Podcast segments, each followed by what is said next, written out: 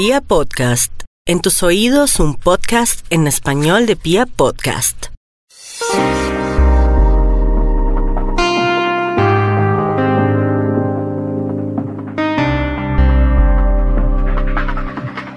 Hola, hola, ¿cómo están? Bueno, hoy vamos a hablar de un tema muy especial y es algo que se habla comúnmente en todas las conversaciones, pero que también es un tema que es medio tabú. Vamos a hablar de los orgasmos femeninos y para eso está con nosotros Paola Rebellón, una colega mía.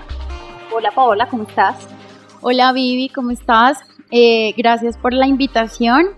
Y bueno, pues rico que me hayas invitado. Eh, realmente lo que tú mencionaste es muy importante.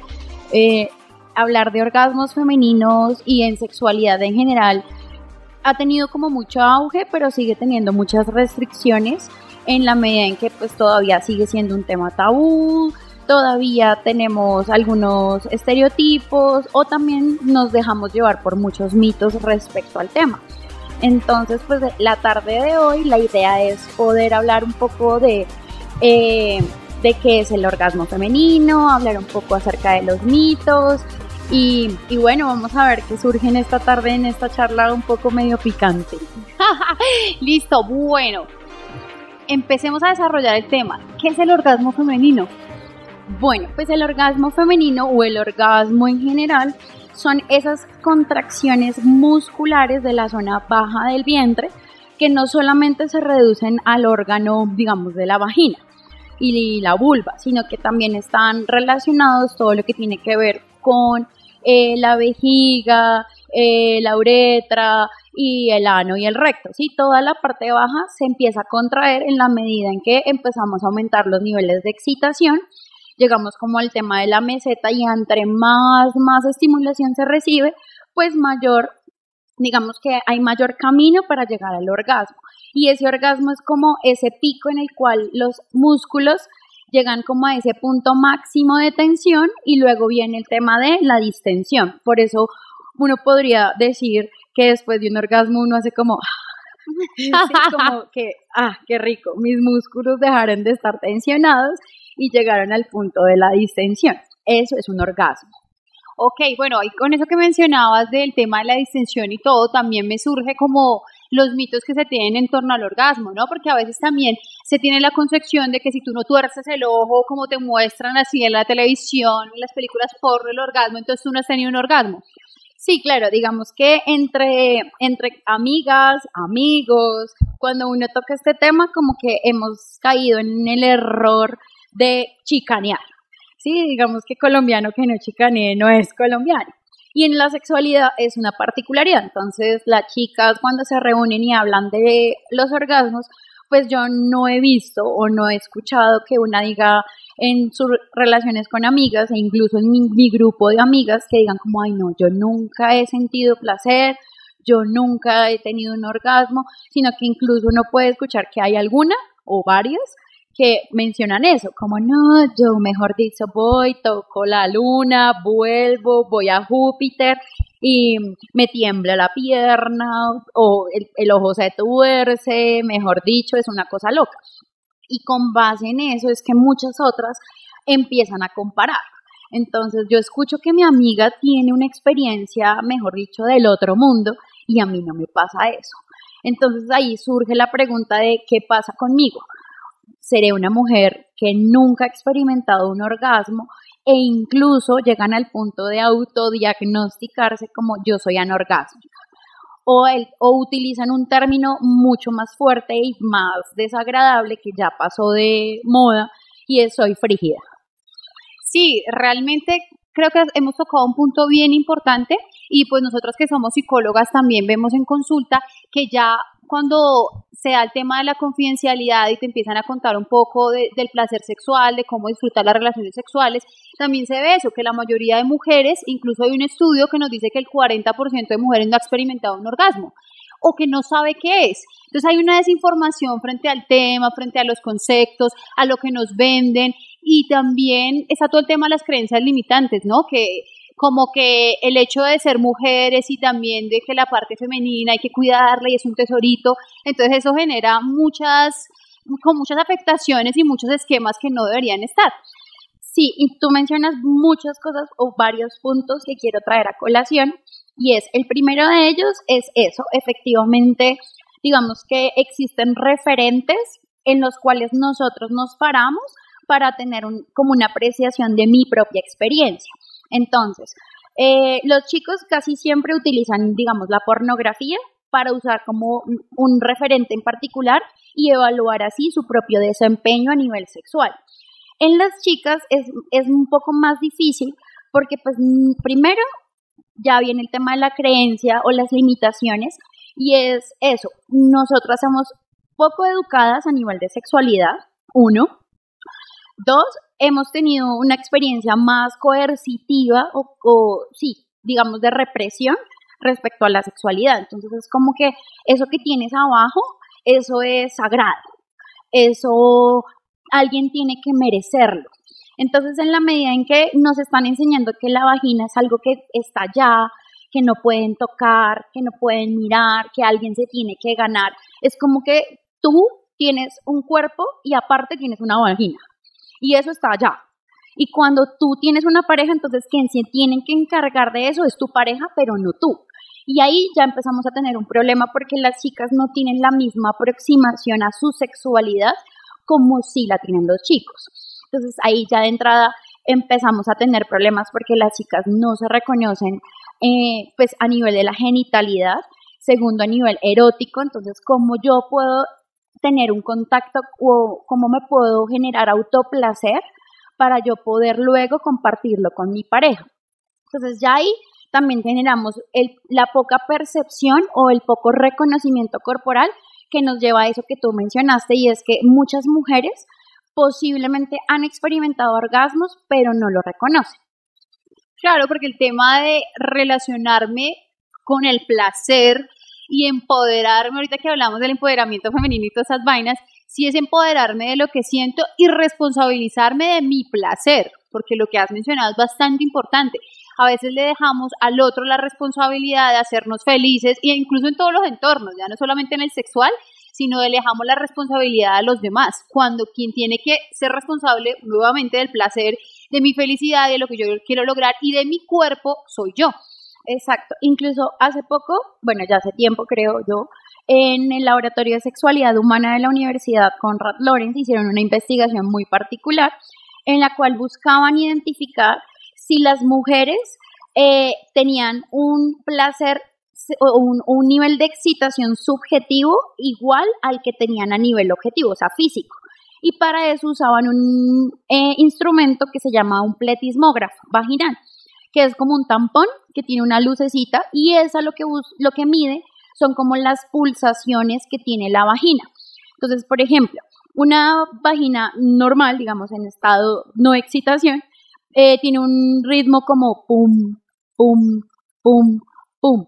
Pero cuando están en, en nivel de excitación, el pulso es diferente, es como pum, pum, pum. Y ahí se siente el boom. Exactamente. Y entonces lo que decían en las investigaciones o lo que buscaban evaluar era si la chica cuando le preguntaban que, que si estaba excitada o no, y calificaba con, digamos, del 1 al 10 qué tan excitada estaba, pues lo que hacían era contrastarlo con las imágenes del instrumento. Y se dieron cuenta de que muchas mujeres no lograban identificar que realmente estaban excitadas cuando el, la gráfica o el instrumento arrojaba que sí lo estaban, a diferencia de los chicos, por ejemplo. En cambio, los chicos usaban también un pletismógrafo peneal y lo que hacían era lo mismo, mirar qué tanta la circunferencia, digamos, en temas de erección, podían ellos reportar a nivel subjetivo de que sí estaban teniendo excitación y sí había una correspondencia, o sea, yo me siento excitado y la gráfica me lo muestra. Fisiológicamente pasa en realidad en mi cuerpo. Exacto, y en las chicas eso no pasaba.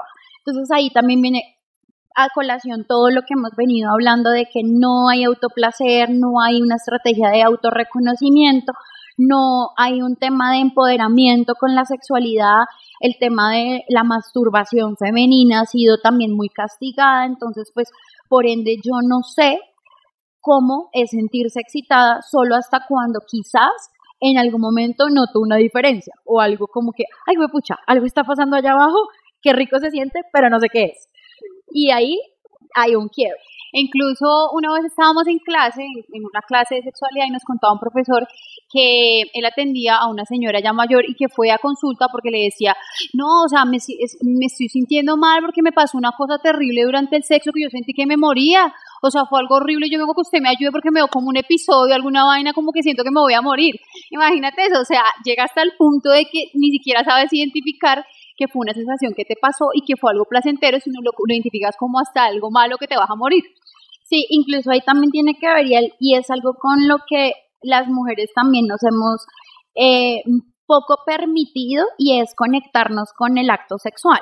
Entonces, cuando medio sentimos algo diferente, o lo dejamos ir, o la mayoría lo que tendemos a hacer es como a bloquearlo, como, ay, no fue pucha. Claro, como son sensaciones que no conoces y lo desconocido genera miedo, angustia, entonces uno muchas veces lo retrae como, uy, no, estoy empezando a sentir como muchas cosas, entonces mejor paro o le pido a mi pareja que baje el ritmo y no me doy incluso la oportunidad de llegar a eso, hasta dónde puedo llegar a sentir y cuánto más puedo dejarme llevar por ese momento, sino como, uy, fue pucha. Ahí hemos tocado otro tópico que también hace parte como de esa dificultad de tener un orgasmo o de llegar como a ese momento de plenitud y es eso, uno están las creencias limitantes, que ya lo hemos mencionado, y otro, el tema de la sensación de perder el control. Entonces, como yo siento que estoy perdiendo el control, no estoy tampoco en el momento presente, entonces no me dejo llevar, no me dejo fluir, o otra cosa. A veces también cuando se está en el acto sexual se está preocupando, o sea, no me estoy conectando con mi pareja ni con lo que estoy haciendo ahora, sino por allá, no, tengo que pagar el recibo, tengo que recoger a no sé quién, o no, será que el mamá me está viendo los gordos, o será que me está viendo aquí, me está viendo allá, entonces uno no está en el momento presente y esa es otra de las cosas que puede generar que yo no tenga un orgasmo. Exacto, eso incluso yo lo menciono mucho en las charlas que yo doy con las chicas en las despedidas de soltera y es eso, o sea, las mujeres necesitamos estar conectadas en el momento. Necesitamos incluso estar, eh, digamos, ser conscientes de lo que sentimos a nivel del cuerpo y a nivel mental. O sea, las mujeres necesitamos no solamente la estimulación física eh, o a través de, digamos, de todos los sentidos, sino también es llegar a que la conexión del cerebro se expanda tal punto de que sea incluso el órgano más importante en la relación sexual. O sea, que el cerebro sea quien domine, que sienta el placer global para llevarte a ese orgasmo. Claro, como se dice, hay que meterse en la película también, meterse en la película de la seductora, de la que está ahí dándolo todo, pero dándolo todo no por un otro, porque también eso se ve mucho, ¿no? Que uno se preocupa por el placer del otro, pero ya no por un tema eh, que nos han cargado, sino es un tema más también del ego, ¿no? yo quiero que me vea, quiero que él sienta que yo soy el mejor polvo del mundo, pero yo no estoy preocupando por mí. ¿Mm? Sí, claro, o sea, ahí hay varias cosas, ¿no? Porque no, digamos que dentro del comportamiento sexual femenino inclusive, pues existen muchas variantes. Entonces, eh, está el grupo de chicas que tienen la facilidad de mostrarse para generar, digamos, una respuesta eh, de satisfacción en el otro, como, uy, tengo la mejor, pero también está la otra contraparte de lo que tú decías, de tener un comportamiento más de tipo complacencia. Sí, como es mi pareja, entonces yo debo satisfacerlo, yo debo cumplir y además también existe un miedo de fondo y es el, tema de si no lo hago yo, habrá otra. Otra lo hará. Exactamente. Entonces también uno se empieza a cuestionar cómo generar patrones o cómo generar de alguna u otra forma acercamientos que se ajusten a las necesidades de las chicas. Entonces aquí es muy importante porque cada quien ha tenido una experiencia o una historia sexual muy particular y es lo que uno tiene que replantearse, o sea, teniendo en cuenta las limitantes, ¿no? Como esas creencias de, bueno, a mí cómo me educaron en mi casa, cómo me vendieron el tema de la sexualidad. Soy una de las personas que fui privilegiada en que me hablaran abiertamente y que me entregaran a mí la responsabilidad de mi cuerpo o por el contrario, lo que me hicieron creer era que primero es sagrado, segundo que era para un otro que debía merecer eh, mi vagina, vulgarmente diciéndolo, y lo otro es el tema de qué tanta información tengo yo al respecto frente a la sexualidad. Partiendo de esa primera evaluación, de mi vida y de mi historia sexual, ahí es donde yo tengo que buscar qué tipo de estrategias yo puedo empezar a implementar para mejorar ese reconocimiento y ese empoderamiento de, de la sexualidad. Entonces, primero es eso, como qué tanto yo he tenido una aproximación a mi cuerpo, qué tanto yo he explorado mi cuerpo en solitario y qué tanto yo le he permitido a mi pareja que lo explore conmigo. Sí, porque una cosa es entregárselo al otro y otra cosa es hacer como un trabajo colaborativo. que es lo que es lo que sería lo esperado, porque es que en la sexualidad nada está dicho, nada está escrito, sino que es algo más de descubrir y que cada quien pone sus límites. Claro, uno encuentra un montón de cosas y un abanico inmenso de posibilidades, alternativas, estrategias, pero pues no a todo el mundo le va a servir si nadie tiene muy en claro o muy en cuenta qué es lo que yo realmente, de lo que yo parto como ser humano, como mujer, como hombre, como otra persona diversa, o y, que, y a dónde quiero llegar, conmigo y con el otro. Claro, porque es como un proceso muy individual. O sea, también a veces la gente cree que hay un manual como tenga un orgasmo, parte uno, o cosas así. No, sino es un proceso de autodescubrimiento en todos los sentidos. Entonces ahí vamos dando como estrategias que pueden servir para mejorar de alguna manera el, como el proceso de placer y el encuentro del orgasmo. Y eh, como para ir puntualizando, una de esas estrategias es precisamente identificar las creencias. Eso incluso se puede hacer en una hoja, uno escribir como qué creencias tiene acerca del sexo. Y ahí puede identificar si tiene algún tipo como de, ¿cómo llamarlo? Como, como restricción. restricción a nivel de religión también puede existir, que mis papás me dijeron que no sé, que eso era pecado y todas las creencias, así no lo creamos, se van quedando de alguna forma en el pensamiento y van teniendo poder. Entonces, así uno no lo crea, ya yo no sea religioso, puede que esas creencias estén afectando mi desempeño.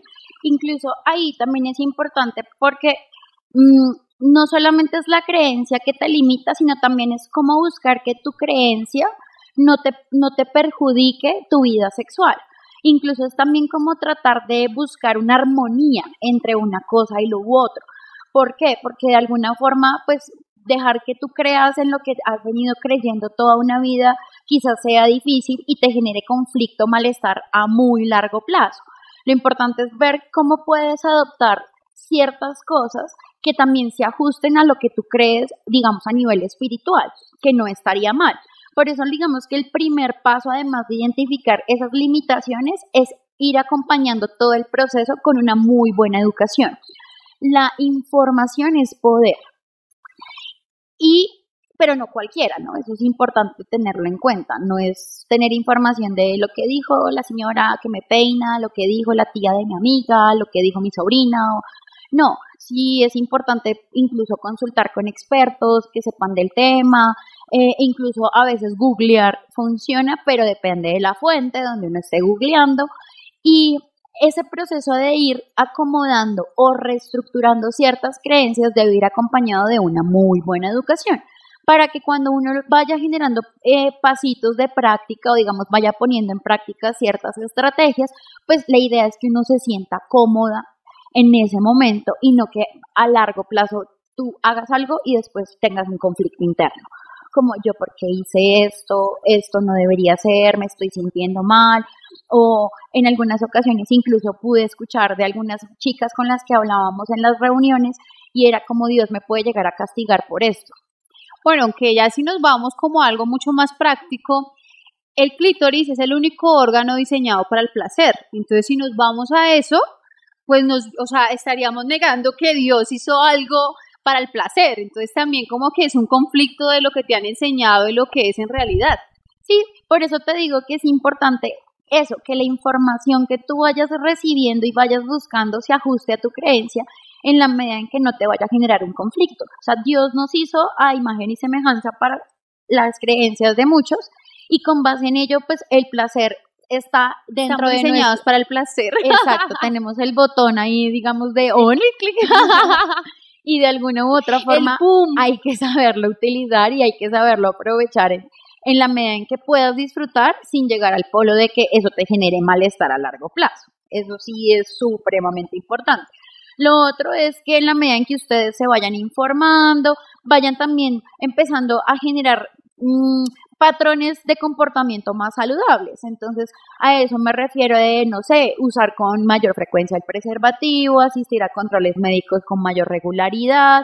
Eh, si en algún momento considero que para mí el tema del orgasmo ha venido siendo a lo largo de mucho tiempo una dificultad, pues acudir a una, a una cita con un especialista en sexología clínica o incluso en ginecología para que lo den, le den a uno una muy buena orientación.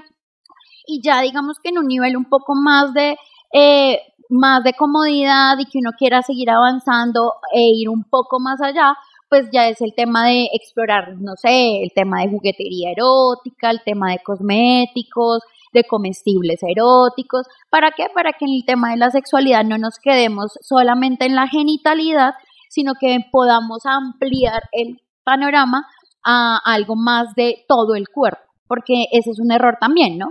Que a nosotros nos, nos hicieron creer que el sexo es pene y vagina, y pare de contar. Pero ¿dónde está lo demás? Incluso yo a veces me pregunto y les pregunto a las chicas en las reuniones, bueno, ¿cómo hace una persona de la tercera edad? Es una persona de la tercera edad, una mujer que ya tenga sus años, no va a poder tener orgasmos o no va a poder disfrutar del placer. ¿No? Incluso el Tantra, la sexualidad sagrada, nos dice que llega un punto en el cual tú ya tienes como una conexión tal del cuerpo que puedes llegar a experimentar orgasmos incluso sin tocarte la parte genital lo puedes hacer a través de los sentidos, a través de la experimentación de la conexión con otras partes del cuerpo. Entonces es algo que se logra, pero ya es un nivel obviamente mucho más mayor de, de estar centrado en sí mismo. Incluso eso que tú mencionas es como una práctica en cuanto a que está cimentada en unas creencias muy particulares de la energía, de la energía sexual, la dinámica sexual, el uno y el otro, como cómo podemos conjugar esa energía y que se vuelva una sola.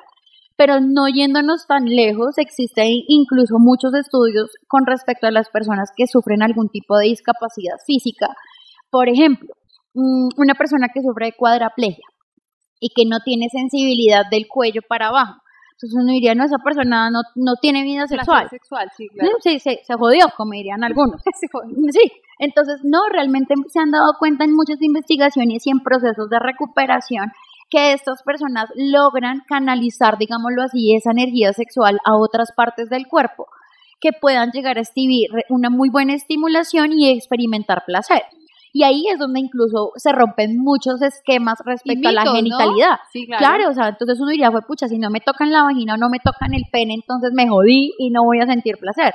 No, hay que ir más allá. Por eso hablábamos de que la sexualidad es algo que trasciende la vagina y el pene. Incluso lo que llaman en el tantra el yoni y el lingam. O sea, eso trasciende eso. Es más el tema de explorar, de... De, conectarse con un otro y con, conmigo mismo. Porque también cuando no tengo un otro, existen muchas maneras de experimentar placer sexual. Entonces también ahí puede ir otra de las estrategias que uno puede implementar para generar eso y es que yo también tengo que darme mis momentos en los cuales yo los ponga para mí, entonces yo veo si, no sé, si prendo unas velas, si pongo una música relajante y empiezo a explorar mi cuerpo porque a veces eso es lo que falta, explorar el cuerpo, ver qué me gusta, si me gusta que me estimulen en los pezones, si me gusta que me toquen el cuello, entonces yo empezar a tocarme y ver qué lugares son los que más me excitan y me generan ese placer. Exacto, entonces aquí ya tú estás tocando la tercera parte o la tercera estrategia a lo largo de empezar a descubrir y empezar a tener una relación un poco más de mujeres con tu cuerpo. Entonces es tema de, uno, empezar a identificar, volvemos a retomar las creencias que nos limitan. Dos, informarnos y ya en la práctica el tema de la auto, digamos, del autoerotismo o generarnos placer, esa relación que tienes contigo misma. Claro, no es tan fácil como muchas personas creen, ¿no? Eso no es como acuéstese, póngase la mano entre las, entre las piernas y hágale. No, es más de montarse en el video, también ponerse en la película, meterse uno en el video así. Incluso uno lo puede llevar a otro nivel, no se puede poner ropa para uno mismo que lo haga sentir sexy. No, no ponga reggaetón y eso, sino no para el boom. claro, es, es, un ritual. Es un ritual en el que, así como cuando uno adquiere hábitos saludables de no sé, antes de acostarme a dormir yo me pongo la pijama, me cepillo los dientes, me maquillo. me exacto. Es exactamente lo mismo, pero a nivel erótico. Entonces necesito un escenario en el cual yo me sienta cómoda, sienta que el ambiente no solamente me está estimulando eh, a nivel físico, sino a nivel visual, de olfato, de luces, o sea, es todo un sketch. Es todo... luces, cámara, acción, bienvenidos a la escena de la seducción. Exacto, es todo un escenario que la idea es que te invites, como, fue pucha, si yo voy a sentarme a comer, pues la idea es que me sirvan en una mesa bonita con velas y ahí voy a comer y me preparo para comer. Es exactamente lo mismo, me voy a preparar para generar placer y para estimular mi cuerpo. Lo mínimo que necesito es sentirme cómoda, que el ambiente sea agradable y que de alguna u otra forma también se haga, digamos, de manera sucesiva. No, no pretendan que en una misma, en, una, en un ensayo, digámoslo así, usted ya va a tener éxito al 100%, porque no, nosotras tenemos muchos problemas y tenemos muchas ideas que nos impiden tener ese contacto con nosotras. Entonces es por lo menos ir haciéndolo y no frustrarse en ese caminar, en ese ir, en ese consentirse, porque realmente es consentirse, o sea, dese un masaje en los pies, póngase agua caliente, utilice un aceite, vaya subiéndolo de los pies a la rodilla, vaya subiéndolo luego hacia el muslo, acariciese las caderas, el ombligo, suba los senos, al cuello y a medida que uno va aproximándose, uno se va metiendo en ese papel, pero no, lo, no, no, no crea que eso es tan sencillo, pero lo importante es intentarlo, es dar ese primer paso para que si uno posiblemente se siente muy incómoda haciéndolo solo, pues pídale apoyo a su pareja y lo van haciendo de manera conjunta hasta el punto en que usted ya lo pueda hacer sola sin necesidad de hacerlo con su pareja y así sucesivamente. No, y tampoco juzgarse ni sentir pena, porque a veces también está eso. Eh, cuando yo estoy con mi pareja, a mí me da pena decirle que nunca he experimentado un orgasmo, porque probablemente he fingido mis orgasmos, entonces sí, como que no se da eso de, permitirse abrirse y entender que no es un tema de pareja, sino es un tema también propio. Sí, y igual también viene el tema de la reserva, ¿no? Y eso es importante porque pues eso no quiere decir que yo tenga que decirle a mi pareja como, amor, eh, después de tantos años de estar juntos nunca he sentido un orgasmo. No, usted tiene derecho al tema de la reserva y es más bien una invitación a hacer algo diferente. Y eso es algo muy bonito porque puede construir más y fomentar una, un lazo, un vínculo más fuerte con tu pareja, ¿no? En la medida en que, bueno, vamos a explorar algo diferente y ahí de paso tú estás eh, trabajando contigo, brindándote momentos a, de, de placer a ti sin anular incluso al otro, porque pues ahí viene también el problema de que quizás en algunas parejas el que las mujeres se toquen pues recala un poco en el ego del hombre. Entonces ahí viene lo que mencionábamos en un principio, uno tiene que ajustar las prácticas a las creencias, que no vayan a generar conflicto con el otro ni con uno mismo.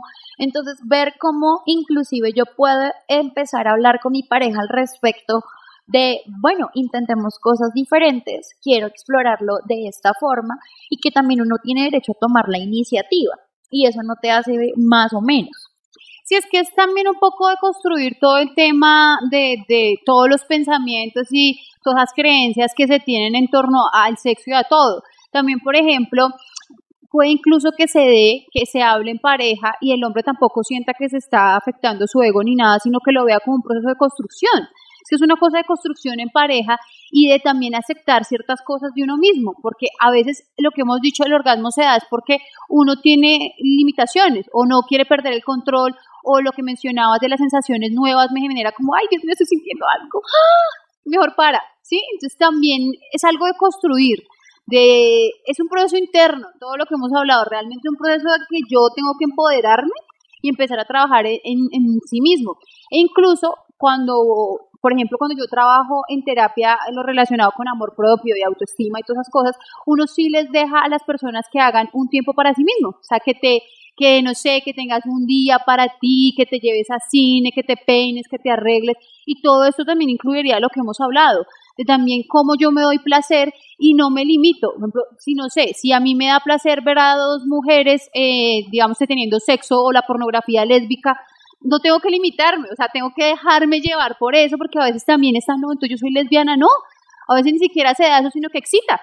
Sí, y también viene el tema de que muchas veces rechazamos cosas que ni siquiera hemos eh, reconocido, no nos hemos informado y mínimamente no, lo hemos intentado. Entonces también muchas de las barreras que nos hemos puesto ni siquiera nos hemos dado la oportunidad de reconocerlas, por lo menos. Entonces la invitación también está en eso, en que empecemos a reconocer aspectos que quizás en algún momento yo quisiera realizar y cómo debo empezar como a labrar un camino que me lleve a. Obviamente también está el aspecto de las fantasías y las fantasías están para que o una las pueda realizar o llevar a cabo y otras simplemente se queden en esas fantasías. Ahora, en cuanto al tema del orgasmo, de el control, de el miedo a experimentar, también está la parte de no reconocerlo. Y el no reconocerlo es quizás la parte en la que muchas hemos estado y, nos, y se han mantenido, nos hemos mantenido por mucho tiempo y la invitación es esa, empezar a reconocer que quizás en algún momento sí lo he experimentado, pero no lo reconocemos. Y ahí viene el tema de que cuando nosotros nos damos la oportunidad, nos abrimos a leer nuestro cuerpo y leer cada una de las señales, quizás esas variaciones que nuestro cuerpo nos informa en el acto sexual nos darán cuenta en algún punto de que sí hemos experimentado placer, que sí hemos llegado a tener un orgasmo, pero que muchas veces la preocupación, lo que va a pensar el otro, lo que estará pensando en este momento, no nos permite reconocer. O que quiero un orgasmo súper grande, así que me haga torcer el ojo, entonces como yo no tengo la sensación tan descontrolada que me han contado, entonces yo siento que no me ha pasado. Sí, aunque también viene como un punto que me gustaría ya como eh, ir cerrando el aspecto y es eso, ¿no? Que muchas veces creemos que el fin último de la sexualidad es el orgasmo y, y se vuelve como, como una, una preocupación en sí mismo de tengo que llegar, tengo que llegar allá, tengo y que también llegar de los allá. hombres, ¿no? Porque los hombres todo el tiempo te preguntan, ¿y ya te viniste? Y te vas, y no sé qué, y, pero si tú no te viniste, yo me vine, entonces ¿qué? No, o sea, no se trata ni siquiera de eso. Creo que hemos llegado a, al, como el, el mensaje o lo, lo más importante de todo que el, a veces uno se preocupa tanto por el fin que no mira el proceso. Y eso nos pasa con todo en la vida. Exactamente. Y eso es como lo que quería llegar ya como para ir cerrando con respecto al orgasmo femenino. Y es eso, o sea, todo lo que hemos venido hablando son todas las creencias, las barreras que hemos tenido como mujeres para poder disfrutar de nuestro placer, pero que adicional a eso se vuelve como esa, esa angustia que comparten todos, porque no solamente las chicas la comparten, sino es todos, de tenemos que llegar, tenemos que llegar allá y ese es el fin último de este momento. Y claro, lo que tú dices es cierto, o sea, nos estamos preocupando tanto por ese fin que dejamos pasar lo que está sucediendo alrededor y, y ese es el error, porque es que realmente el placer se construye a lo largo del acto sexual. Con todos los sentidos. Incluso jugando. antes. Incluso antes, o sea, antes de todo en la parte del cortejo, del beso, la caricia, lo que te dicen, todo eso hay que disfrutarlo. Pero si uno ya de entrada está pensando en como, ay, ¿será que voy a llegar? ¿Será que sí voy a llegar? Ya estás dejando de lado muchas cosas y no te estás conectando con ese momento presente y ya estás poniendo muchas barreras que posiblemente ya te pueden estar imposibilitando disfrutar ese momento. Llegues o no llegues, que eso es otro de los temas que eh, queremos traer a colación, a pesar de que estamos hablando del orgasmo femenino, es algo importante, pero no es lo exclusivo. Y por eso las prácticas y los tips y las pautas que hemos venido dando es como más que todo una aproximación a, a disfrutarse, ese descubrir y ese camino de la eh, del autoerotismo, de la caricia, del consentimiento entre las dos partes, o sea, es todo un juego que se debe contemplar. Exactamente. Bueno, creo que hemos tenido un tema bastante interesante. Y nos vemos en una próxima ocasión con muchos más temas. Eh, esperamos tener a Paola acompañándonos acá por un largo tiempo. Recuerden que mi nombre es Viana López, mi Instagram es arroba López y cuéntanos tus redes sociales, Paola. Bueno, entonces me presento ya así a secas, mi nombre es Paola Rebellón y a mí me pueden seguir en Instagram en arroba paorebellón88. Paola se encarga también de hacer unos paper seps, que son como unas, unos encuentros así de mujeres también. Es chévere por si a alguien le interesa, sería bacano una vez también hablar un poco acerca de juguetes sexuales y todo eso. Exacto, sí. A través de Instagram me pueden escribir por interno aquellas personas que están interesadas y se les da toda la información. Las charlas Tupper Sex se realizan con grupos de chicas o chicos o mixtos, como quieran, mínimo de cinco personas en donde se pueden eh, entrar en contacto con varios eh, estímulos, eh, juguetes eróticos, cosméticos eróticos, comestibles y pues la idea es también abordar temas de sexualidad en general, poder responder un montón de dudas. Entonces, pues nada, cualquier cosa estamos ahí pendientes. Muchas gracias por escucharnos y bueno, esperamos eh, poder contar con ustedes en otra oportunidad. Gracias. Chao, chao.